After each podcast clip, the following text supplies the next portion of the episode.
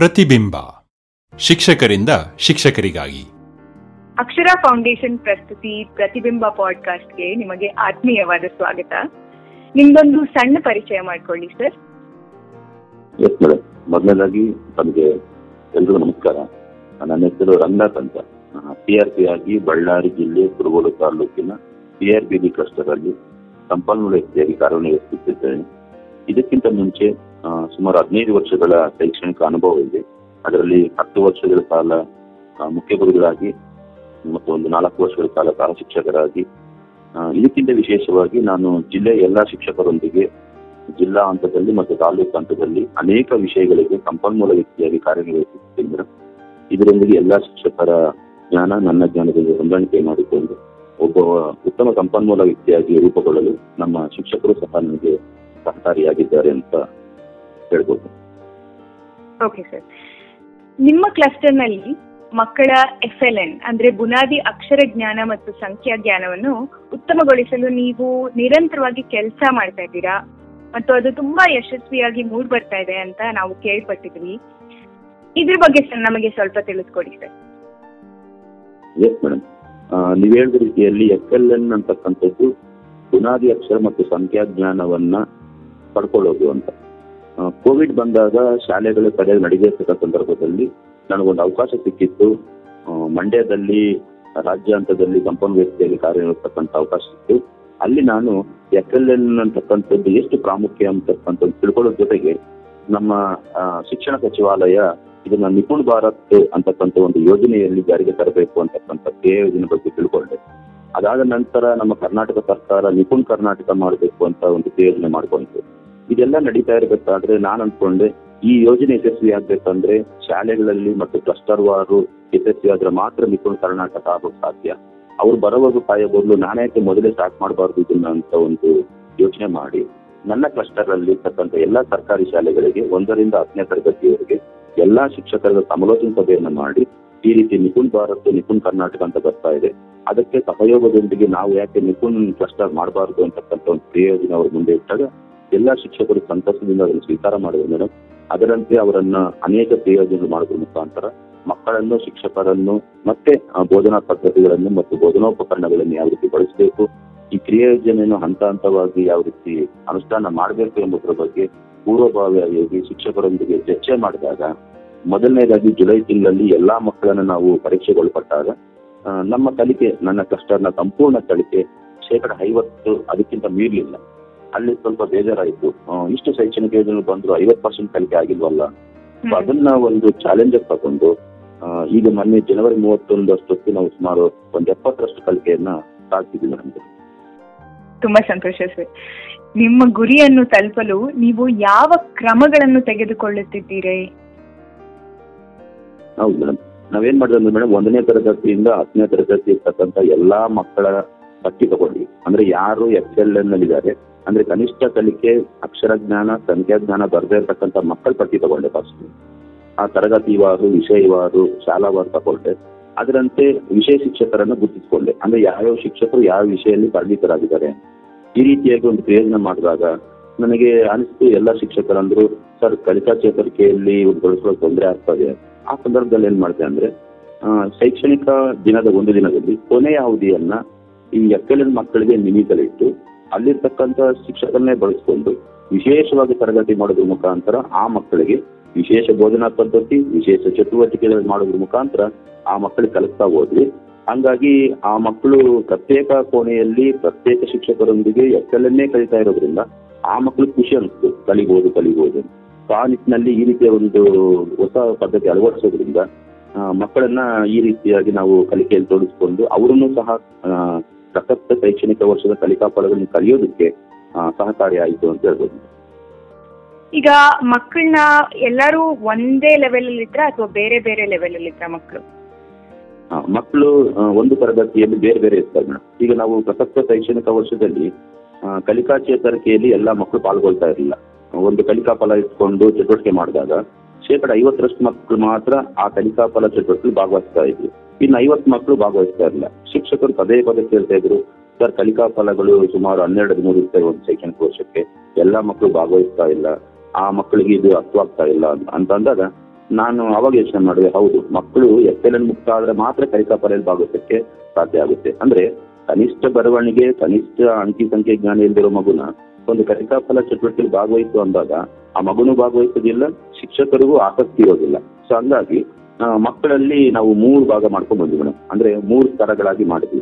ಪ್ರತಿ ತರಗತಿ ಮಕ್ಕಳನ್ನ ಮೂರು ತರ ಮಾಡಿದ್ವಿ. ಅಂದ್ರೆ ಕೇವಲ ಅಕ್ಷರ ಜ್ಞಾನ ಇರ್ತಕ್ಕಂಥ ಮಕ್ಕಳು ಪದವನ್ನು ಜೋಡಿಸ್ಕೊಂಡು ಓದ್ತಕ್ಕಂಥ ಮಕ್ಕಳು ಸರಳ ವಾಕ್ಯ ಓದ್ತಕ್ಕಂಥ ಮಕ್ಕಳು ಅಂತ ಮೂರು ಭಾಗ ಮಾಡ್ಕೊಂಡಾಗ ಆ, ವಿಂಗಡಣೆ ಮಾಡಿರೋ ರೀತಿ ನಮಗೆ ಇಷ್ಟ ಆಯ್ತು. ಮತ್ತೆ ಕಲಿಸೋದಕ್ಕೆ ಇದೆ. ಸೊ ಹಂಗಾಗಿ ನಾವು ಮಕ್ಕಳನ್ನ ಸರಳಾಗಿ ಮಾಡ್ಕೊಂತ ಯಾವ ಮಗುಗೆ ಯಾವ ಕಲಿಕಾ ಕಲಿಕಾ ಚಟುವಟಿಕೆ ಮಾಡಿಸ್ಬೇಕು ಯಾವ ಬೋಧನೋಪಕರಣ ಮಾಡಿಸ್ಬೇಕು ಮತ್ತೆ ಯಾವ ಶಿಕ್ಷಕರನ್ನು ಬಳಸ್ಕೋಬೇಕು ಅಂತಕ್ಕಂಥ ಒಂದು ಪ್ರಯೋಜನ ಮಾಡೋಕ್ಕೆ ಅನುಕೂಲ ಆಯಿತು. ಅದರಂತೆ ಮಾಡಿದ್ರು ಮೇಡಮ್ ಯಶಸ್ವಿಯಾಗಿದೆ. ಓಕೆ ಈಗ ಕಿರಿಯ ತರಗತಿಗಳಲ್ಲಿ ಎಫ್ ಎಲ್ ಎನ್ ಕೊರತೆಯನ್ನು ಸುಧಾರಿಸಲು ಪೂರ್ತಿ ಆದ್ಯತೆ ನೀಡಬಹುದು. ಆದರೆ ಹಿರಿಯ ಪ್ರಾಥಮಿಕ ಮತ್ತು ಹೈಸ್ಕೂಲ್ನಲ್ಲಿ ಇರುವ ಮಕ್ಕಳು ಅಕ್ಷರ ಮತ್ತು ಸಂಖ್ಯಾ ಜ್ಞಾನದಲ್ಲಿ ಹಿಂದೆ ಉಳಿದಿದ್ರೆ ಅದನ್ನು ಸರಿಪಡಿಸೋದು ಹೇಗೆ? ಮತ್ತು ಶಿಕ್ಷಕರು ಯಾವ ರೀತಿಯ ಸವಾಲುಗಳನ್ನು ನಿರೀಕ್ಷಿಸಬಹುದು? ಹೌದು ಮೇಡಮ್ ತಾವೇಳಿದಂತೆ ಕಿರಿಯ ತರಗತಿ ಮಕ್ಕಳಿಗೆ ಅನ್ನು ಕಲಿಸೋದು ಅದು ಫಲಿತಾಂಶ ಆಗಿರೋದ್ರಿಂದ ತುಂಬಾ ಈಸಿ ಆಗುತ್ತೆ ಅಂತ.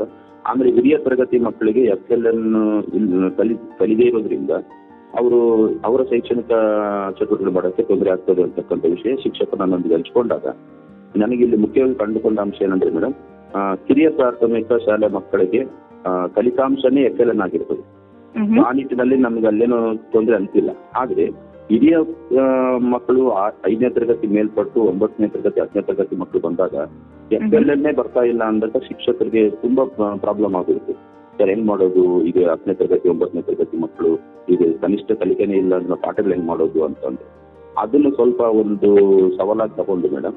ನಮ್ಗೆ ಇಲ್ಲಿ ಏನ್ ಅನುಕೂಲ ಆಯ್ತು ಅಂತ ಹಿರಿಯ ಶಾಲೆಗಳಲ್ಲಿ? ಮಕ್ಕಳಿಗೆ ವಯಸ್ಸು ಮತ್ತು ಬುದ್ಧಿಮಟ್ಟ ಜಾಸ್ತಿ ಇತ್ತು. ಅದನ್ನ ಅದನ್ನ ಬಳಸ್ಕೊಂಡು ಕನಿಷ್ಠ ಕಲಿಕೆ ಮಾಡಕ್ಕೆ ಯಾವ ಯೋಜನೆಗಳು ಮಾಡಬಹುದು ಅಂತ ಮಾಡಿದಾಗ ಅವರಿಗೆ ಸಣ್ಣ ಸಣ್ಣ ವಿಡಿಯೋಗಳು ಮತ್ತೆ ಚಾರ್ಟ್ಗಳು ಮತ್ತೆ ಕಥೆ ರೂಪದಲ್ಲಿರ್ತಕ್ಕಂಥ ವಿಷಯಗಳನ್ನ ಅವ್ರು ಮುಂದೆ ಇಟ್ಟಾಗ ಮಕ್ಕಳು ಆಕರ್ಷಿತರಾಗಿ ಕಲಿಯೋದಕ್ಕೆ ಮುಂದೆ ಬಂದರು. ಅಂದ್ರೆ ಒಂದು ಅಕ್ಷರಗಳನ್ನ, ಗಣಿತವನ್ನ, ಒಂದು ಕತೆ ಕವನ ಅಥವಾ ಗದ್ಯ ರೂಪದಲ್ಲಿ ಮಾಡಿದಾಗ ಮಕ್ಕಳನ್ನ ಆಕರ್ಷಿತರಾದ್ವಿ. ನಾವು ಹೇಳ್ಬೇಕಾದ್ರೆ ಕಿರಿಯಕ್ಕಿಂತ ಹಿರಿಯ ಪ್ರಾಥಮಿಕ ಶಾಲೆ ಮಕ್ಕಳ ಬೇಗ ಎಫ್ ಮುಕ್ತರಾದ್ರು ಅನ್ನೋದಕ್ಕೆ ಒಂದು ಸಂತಸದ ವಿಷಯ ಮೇಡಮ್ ಯಾಕಂದ್ರೆ ಹಿರಿಯ ಪ್ರಾಥಮಿಕ ಶಾಲೆಯಲ್ಲಿ ನಾವು ಅದೇ ರೀತಿಯಲ್ಲಿ ಎಂಟನೇ ತರಗತಿ, ಒಂಬತ್ತನೇ ತರಗತಿ, ಹತ್ತನೇ ತರಗತಿ ಮಕ್ಕಳನ್ನ ಮೂರು ಭಾಗ ಮಾಡಿದಾಗ, ಆ ಮಕ್ಕಳಿಗೆ ಪ್ರತ್ಯೇಕ ಕೋಣೆಯಲ್ಲಿ ಪ್ರತ್ಯೇಕ ಬೋಧನಾ ವಿಧಾನ ಬಳಸಿದಾಗ ಮಕ್ಕಳಿಗೂ ಖುಷಿ ಆಯ್ತು. ನಮ್ಗೆ ಎಲ್ಲಾ ಶಿಕ್ಷಕರು ಏನು ಬರಲ್ಲ, ಇವ್ರಿಗೆ ಏನು ಬರಲ್ಲ ಅಂತಿದ್ರೆ ಈಗ ಪ್ರತ್ಯೇಕವಾಗಿ ಕಲ್ತಿರೋದ್ರಿಂದ ನಮಗೂ ಖುಷಿ ಆಗುತ್ತೆ. ನಾವು ಮುಂದಿನ ದಿನಗಳಲ್ಲಿ ಕಲಿಕಾ ಚೇತರಿಕೆಯಲ್ಲಿ ಪಾಲ್ಗೊಳ್ತೀವಿ ಅಂತ ವಿಶ್ವಾಸ ವ್ಯಕ್ತಪಡಿಸ್ತೀವಿ ಸೊ ಹಂಗಾಗಿ ನಮಗೆ ಎರಡೂ ಕಿರಿಯ ಮತ್ತು ಹಿರಿಯ ಪ್ರಾಥಮಿಕ ಶಾಲೆ ಎಲ್ಲಾ ಮಕ್ಕಳಿಗೂ ಎಫ್ ಎಲ್ ಕಲಿಸಕ್ಕೆ ನಮ್ಮದೇ ಆದ ಕ್ರಿಯೆ ಯೋಜನೆ ಮಾಡಿಕೊಂಡು ಯಶಸ್ವಿಯಾಗಿದ್ದೀವಿ. ಸೊ ಶಾಲೆಯಲ್ಲಿ ಯಾವುದೇ ಒಂದು ಕಾರ್ಯಕ್ರಮ ಯಶಸ್ವಿ ಆಗ್ಬೇಕಾದ್ರೂ ಶಿಕ್ಷಕರು ಮೋಟಿವೇಟ್ ಆಗಿರ್ಬೇಕು. ನೀವು ಶಿಕ್ಷಕರಿಗೆ ಹೇಗೆ ಹುರಿದುಂಬಿಸ್ತೀರಾ? ಹೇಗೆ ಅವರಿಗೆ ಮಾರ್ಗದರ್ಶನ ನೀಡ್ತೀರಾ? ಈ ಮೋಟಿವೇಶನ್ ಅಂತಕ್ಕಂಥದ್ದು ತುಂಬಾ ಮುಖ್ಯವಾಗಿರ್ತಕ್ಕಂಥ ವಿಷಯ ವಸ್ತುನ. ಯಾವುದೇ ಕ್ಷೇತ್ರದಲ್ಲಿ ಪ್ರತಿಯೊಬ್ಬ ವ್ಯಕ್ತಿಯನ್ನ ಮೋಟಿವೇಶನ್ ಮಾಡೋದ್ರ ಮುಖಾಂತರ ಆ ಕೆಲಸವನ್ನು ಬೇಗ ಮಾಡಿಸ್ಕೋಬಹುದು ಅಂತಕ್ಕಂಥದ್ದು ನಾನು ಅರ್ಥಕೊಂಡಿದ್ದೆ ಸೊ ಹಾಗಾಗಿ ನಮ್ಮ ಶಿಕ್ಷಕರಲ್ಲಿ ಮೋಟಿವೇಟ್ ಮಾಡ್ತಕ್ಕಂಥ ಸ್ವಲ್ಪ ಕಡಿಮೆ ಇತ್ತು. ಯಾವುದೇ ಅಧಿಕಾರಿ ಶಾಲೆಗೆ ಬಂದಾಗ ಚೆನ್ನಾಗಿ ಪಾಠ ಮಾಡ್ಕೊಂಡು ಹೋಗ್ರಿ, ಚೆನ್ನಾಗಿ ಮಾಡ್ರಿ, ಹಂಗ್ ಮಾಡ್ರಿ, ಹಿಂಗ್ ಮಾಡ್ರಿ ಅಂತ ಹೇಳ್ತಿದ್ರೆ ಹೊರತು ಯಾರು ಮಾರ್ಗದರ್ಶನ ನೀಡ್ತಿರಲಿಲ್ಲ. ಹಂಗಾಗಿ ಶಿಕ್ಷಕರು ಸಹ ತರಗತಿ ಕೋಣೆಯಲ್ಲಿ ಪಾಠ ಮಾಡೋದೇ ಪಾಠ ಮಾಡಿಬಿಟ್ರೆ ಸಾಕು ಅನ್ನೋ ಕಲ್ಪನೆ ಐತಿ ಸೊ ಅಂತ ಸಂದರ್ಭದಲ್ಲಿ ನಾನು ಶಿಕ್ಷಕರನ್ನ ಒಂದು ಮೀಟಿಂಗ್ ಮಾಡಿದಾಗ ಅವರ ಶೈಕ್ಷಣಿಕ ಅರ್ಹತೆ ಮತ್ತು ಅವರ ಬೋಧನಾ ಅನುಭವ ಇಟ್ಕೊಂಡು ಅವರನ್ನ ಮೋಟಿವೇಟ್ ಮಾಡ್ತಿದ್ರು ನೀವು ಈ ತರ ಮಾಡಿದ್ರೆ ಚೆನ್ನಾಗಿ ಮಾಡ್ತೀರಿ, ಇದುವರೆಗೂ ಚೆನ್ನಾಗಿ ಮಾಡಿದಿರಿ. ಇನ್ನು ಮುಂದೆ ಈ ಸ್ವಲ್ಪ ಚೇಂಜ್ ಮಾಡ್ಕೊಂಡ್ರೆ ಮಾಡಬಹುದು ನಿಮ್ಮಿಂದ ಆಗುತ್ತೆ ಈ ಕೆಲಸ ಅಂತಕ್ಕಂಥ ವಿಷಯವನ್ನ. ವೈಯಕ್ತಿಕವಾಗಿ ಅವ್ರು ಮೋಟಿವೇಟ್ ಮಾಡ್ತಾ ಬಂದ್ವಿ. ಒಬ್ಬೊಬ್ಬ ಶಿಕ್ಷಕರನ್ನ, ಒಬ್ಬ ಶಿಕ್ಷಕ ನೋಡಿದಾಗ, ನಾನು ಯಾಕೆ ಮಾಡಬಾರ್ದು? ನನ್ನ ತರಗತಿ ಯಾಕೆ ಮಾಡಬಾರ್ದು? ಅಂತ ಬಂದು ನನಗನ್ಸುತ್ತೆ ಮೇಡಮ್ ಒಂದೇ ತಿಂಗಳಲ್ಲಿ ನಡಿಕಲಿಯ ಒಂದು ಶಾಲೆಯ ಸುಮಾರು ಹನ್ನೆರಡು ಮಕ್ಕಳು ಕಲಿಕೆಯಲ್ಲಿ ಜೀರೋ ಇತ್ತು. ಅಂದ್ರೆ ಎಸ್ ಎಲ್ ನಾನು ಕಲಿತು. ಅಂತದ್ದು ನೆಕ್ಸ್ಟ್ ಕಮಲೋಚನ ಕವಿ ಬರೋಷ್ಟೊತ್ತಿಗೆ ಮೇಡಮ್ ಹೇಳಿದ್ರು ಸರ್ ನನ್ನ ನಲಿಕಲಿ ತರಗತಿ ಎಸ್ ಎಲ್ ಮುಕ್ತ ಆಗಿದೆ. ನಾನು ನನ್ನ ಕೋಣೆಯ ಮುಂದೆ ಎಸ್ ಎಲ್ ಮುಕ್ತ ತರಗತಿ ಅಂತ ಬರ್ಕೋಬಹುದಾ ಅಂತ ಕೇಳಿದಾಗ ನನಗೆ ತುಂಬಾ ಸಂತೋಷ ಆಯಿತು. ಅದನ್ನ ಇನ್ಸ್ಪೈರ್ ತಗೊಂಡಿರ್ತಕ್ಕಂಥ ಇತರ ಶಿಕ್ಷಕರು ಮೋಟಿವೇಟ್ ಆಗಿ ಸರ್ ನಾನು ಮಾಡ್ತೀನಿ ಅಂತ, ಈ ತರ ಮಾಡ್ತೀನಿ ಅಂತ ಹೇಳಿ ನೀವು ನಂಬ್ತೀರಿಲ್ಲೋ ನವೆಂಬರ್ ಡಿಸೆಂಬರ್ ಅಲ್ಲೇ ಎಲ್ಲಾ ಶಿಕ್ಷಕರು ಸರ್ ನನ್ನ ತರಗತಿ ಎಸ್ ಎಲ್ ಮುಕ್ತ ಆಗಿದೆ.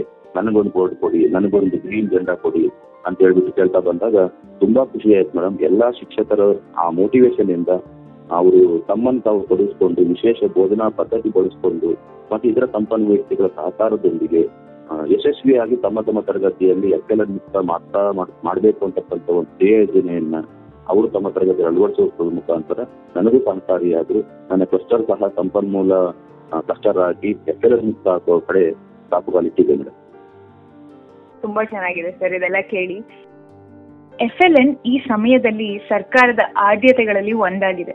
ನಿಮ್ಮ ಕೆಲಸ ಶಿಕ್ಷಕರಿಗೆ ಮಾತ್ರ ಅಲ್ಲ ಇತರ ಅಧಿಕಾರಿಗಳಿಗೂ ಸ್ಫೂರ್ತಿದಾಯಕವಾಗಿರುತ್ತದೆ ಎಂದು ನಾನು ನಂಬಿದ್ದೇನೆ. ಬಿಡುಗು ಮಾಡಿಕೊಂಡು ನಿಮ್ಮ ಅನುಭವವನ್ನು ನಮ್ಮೊಂದಿಗೆ ಹಂಚಿಕೊಂಡಿದ್ದಕ್ಕಾಗಿ ತುಂಬಾ ಧನ್ಯವಾದಗಳು ಸರ್.